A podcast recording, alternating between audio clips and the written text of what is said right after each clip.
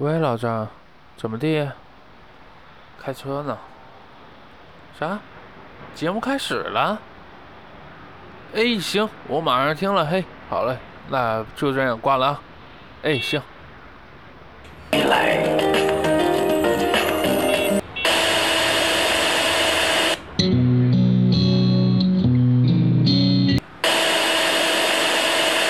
失眠、焦虑、食欲不振、无心工作、身心疲惫，想讲给你的故事伴你一路唱，通通通通。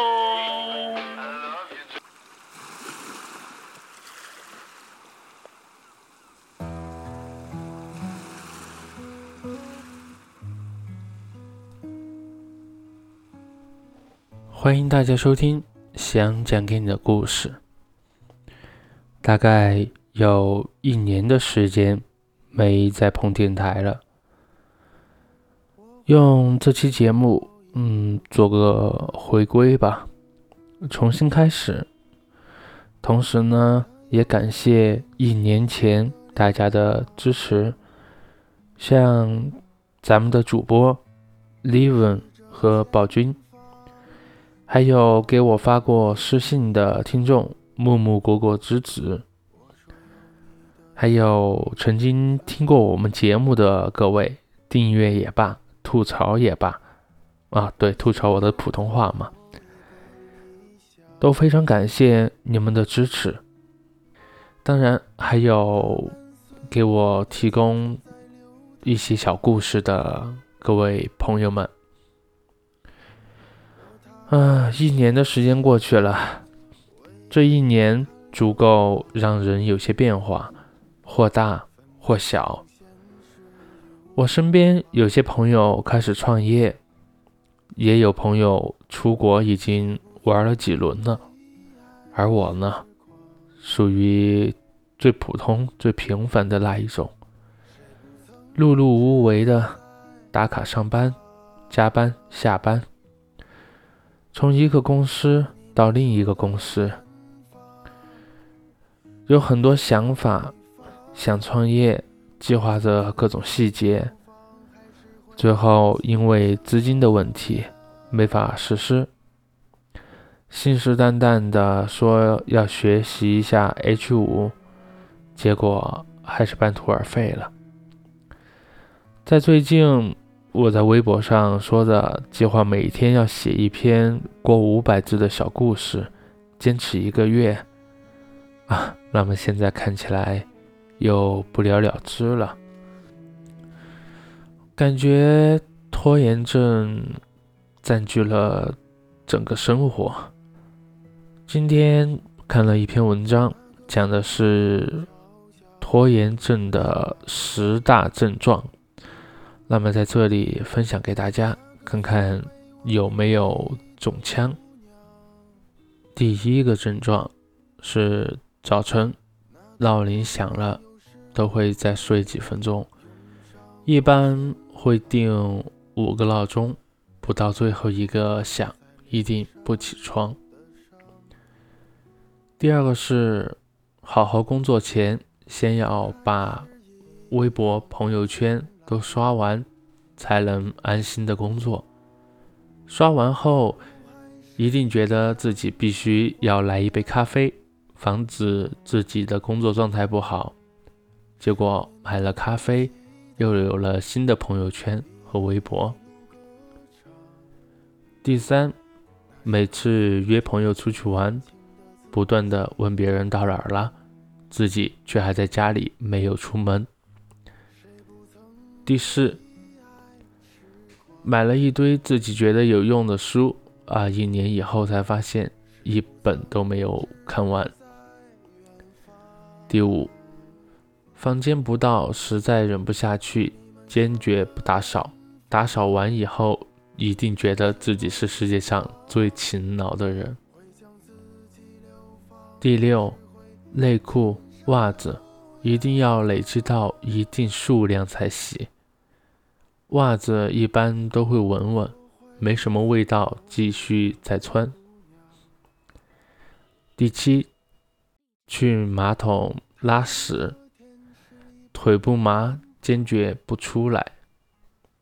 第八，对于拖延症来说，发誓就像放屁，白天发誓今天一定要早点睡，晚上又拖到十二点，决定最后看一眼朋友圈，大家发了什么，马上就睡，一个小时过后还在刷。第九，拖延症一定需要一个仪式感，时间必须整点，时间开始才能好好工作。第十，给自己定一个可以实现的小目标，比如减肥这种，就变成了跨年的大工程。好吧，我不知道。大家有没有中枪？反正我是中了十枪。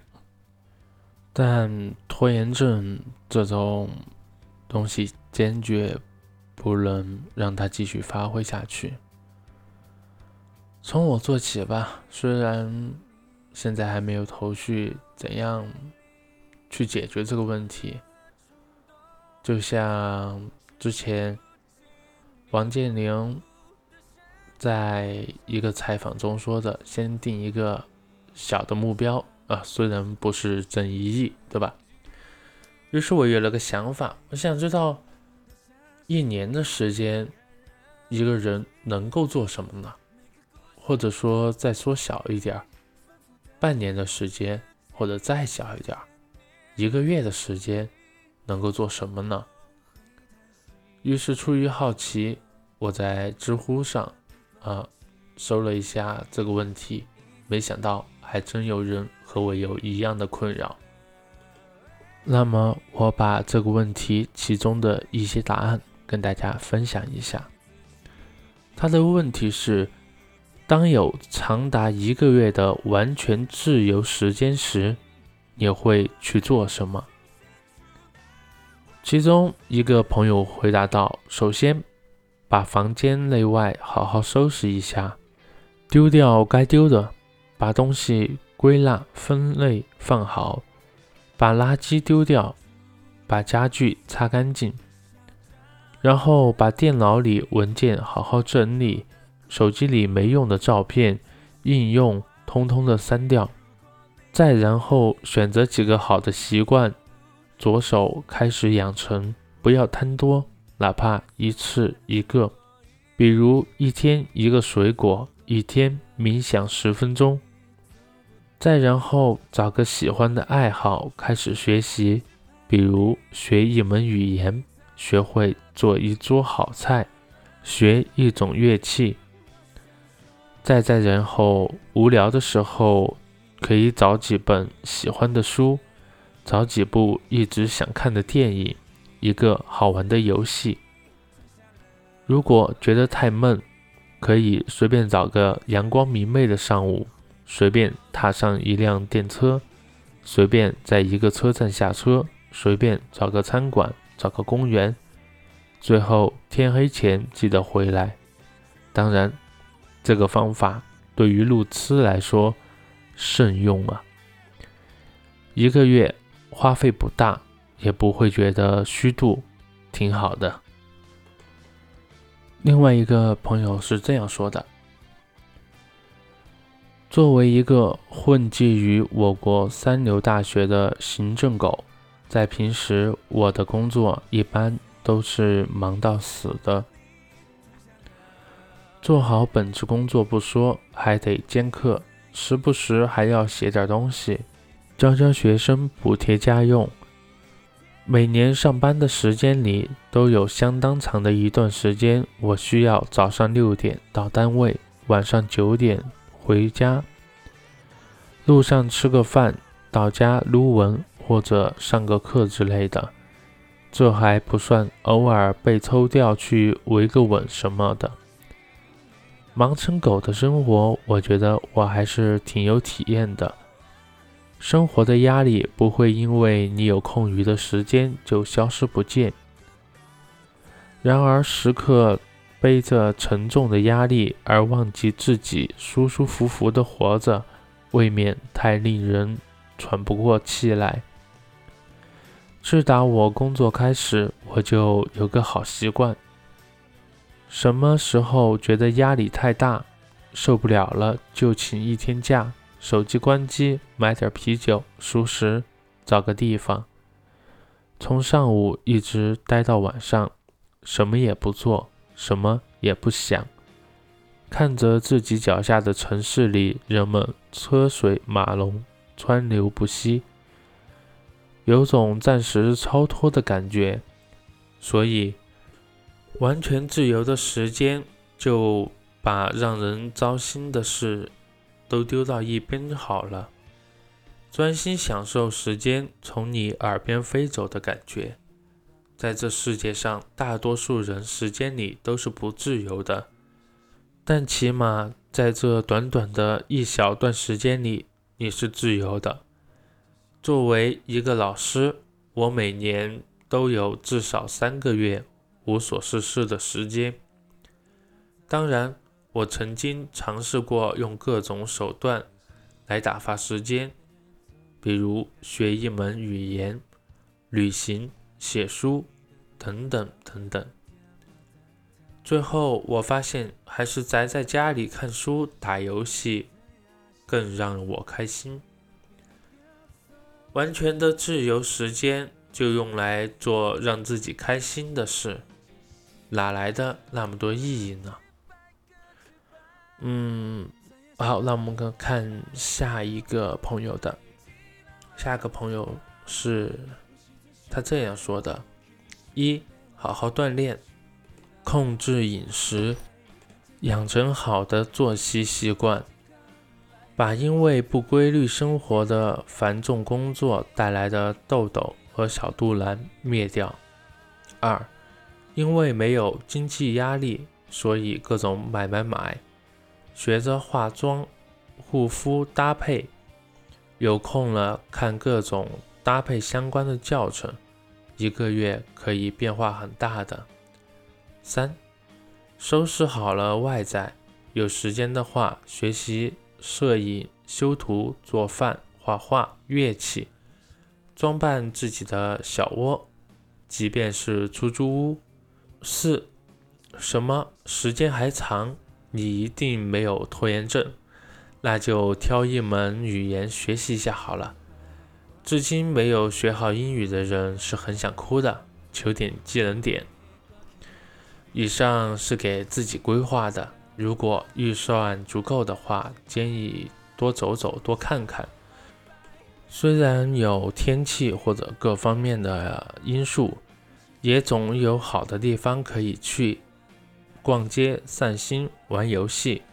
一个人也没关系，尝试做一些想做而不敢做的事情，也是有趣的体验。那么，关于这个问题，我们再读一个。读最后一个跟大家分享的回答。他说：“去旅行，去远方旅行。讲句真心话，真的羡慕还在读书的人呢。还有寒暑假，还有完全自由而没有烦恼的大把时间。对于我们这些已经走进社会，必须努力工作挣钱养自己的人来说，人生不知道再到哪个阶段，才能有超过一个月的整块时间以供挥霍。大城市的朝九晚五快要榨干了我们对生活的热情，让人身心俱疲。周末休息在家，不知不觉就宅了一整天。上午睡觉，中午起床，下午打几局 DOTA。再随便做几件微不足道的小事，就到晚上了。吃饭靠外卖，垃圾堆门口，日复一日，周复一周。我之前住在杭州，那里风景秀丽，很多时候真想放慢脚步，停下来仔细看看这座美丽的城市。可每每想到周末的交通，所谓的美景，处处人头攒动，也就没什么兴致了。人呐，被束缚之后，就越发想要逃离现有的生活，渴望一点完全属于自己的时间，慢悠悠的行走。比如某天关掉手机，乘坐从海上出发的游轮去日本的某个小岛，坐一下午；在一个夜晚去零下的大漠抬头看满天繁星；去挪威看看极光；去乌斯怀亚看世界的尽头；去加拉帕戈斯摸摸象龟；去南非；去土耳其；去巴西。去埃及，这些都是我的梦想。我还没有出过国，你们能够想象到我看到朋友圈那些在国外留学的同学们在世界各地旅行拍的照片，眼睛里泛着光的眼神吗？他们有些去过三十几个国家，有些花了几个月时间认真的周游欧洲。有些自己驾车沿着一号公路从旧金山到洛杉矶，而我只能打开朋友圈，给他们点上几个赞，送上几个好。现实很残忍，我已经意识到，生活是一件永远在进行中的持续事件。我不能走，前方总有事情在等着我。还有很多新的知识需要我学习。如果擅自中断了前进的脚步，我可能需要花大量的时间来调整追寻梦想的节奏。国庆节放个七天假，回来再接手工作，都觉得手生了，人也浮躁了许多。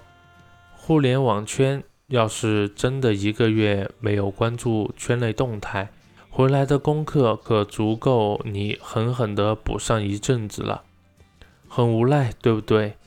可是你想得到的一些东西，就必须放弃的更多。一个月时间不多，去做自己真正想做的事吧。让我穿越回过去，我一定会一个人去很远的地方旅行，没有钱也会去。花一个月时间去一个陌生遥远的地方，不能让我获得什么实质性的成长，可它能让我面对残酷现实的时候，不至于灵魂如此空虚。到这里，我相信很多朋友会有跟我一样的感觉，啊，觉得一辈子太长了。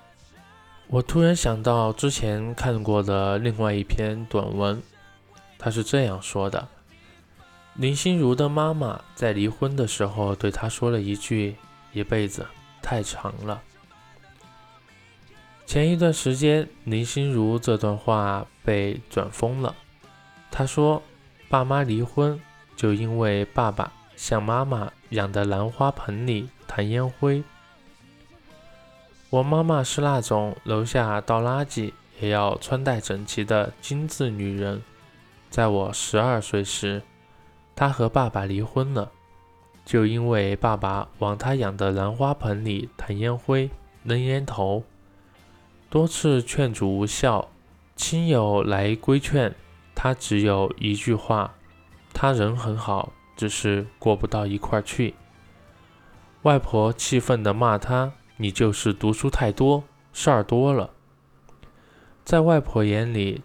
他的女婿高大英俊，能赚钱，孝顺顾家，反而是女儿任性自私，不考虑孩子和父母的感受。他也很难理解妈妈的痛诉，爸爸的那些如不爱洗澡、衣服袜子乱丢、吃饭狼吞虎咽、没空陪他、记不住他生日纪念日，哪能算是毛病？男人不都是这样的？我至今记得妈妈带我离开曾经的家时，流着眼泪对我说：“我希望你能理解妈妈。一辈子太长了。”我十六岁时，继父出现了。他个子不高，相貌平平，但整个人看起来干净清爽，笑起来很温和。我竟对他没有排斥感。他会为妈妈的花花草草换上漂亮的花盆，给妈妈新买的淡绿格子桌布配上新的盘子和碗筷，为她红色连衣裙选一双乳白色的方跟皮靴，给我用铁环勾着的几把钥匙换个漂亮的钥匙扣。他会拉着她的手一起去江边散步。看夕阳和日出，去湿地公园拍摄花鸟，告诉他每一种花的故事和名字，带回几根掉落的树枝，回家后插在古朴的花瓶里，摆在我的书桌上。妈妈热爱研究菜谱，每次她隆重地推出新菜时，继父会拉着我一起漱好口。衣着整齐地端坐在餐桌前，仿佛美食家一样。在妈妈期待的眼神中，从色香味开始点评，逗得妈妈咯咯直笑。继父还是一个过节狂，他说：“生活就该有年有节，有时有令，这样岁月才有层次感。”不同的节日，他有不同的礼物和庆祝方式。他会带我和妈妈在季节时令交换时，到大自然里走一走，看看时光交替。有一次，妈妈生病住院，我去医院，看到妈妈的床头放着一束百合，水果切成小块，放在干净的淡绿色瓷碗里。继父坐在床边，为妈妈旁若无人地读着书。旁边病床的阿姨侧着头，羡慕地看着这一幕。我忽然鼻子一酸，终于理解妈妈的那一句：“一辈子太长了。”确实，一辈子太长了，不要将就。假如一个人和另外一个人在一起，只是为了生活。而生活中没有节日，没有惊喜，没有感动，没有浪漫的话，那就叫做搭伙过日子吧。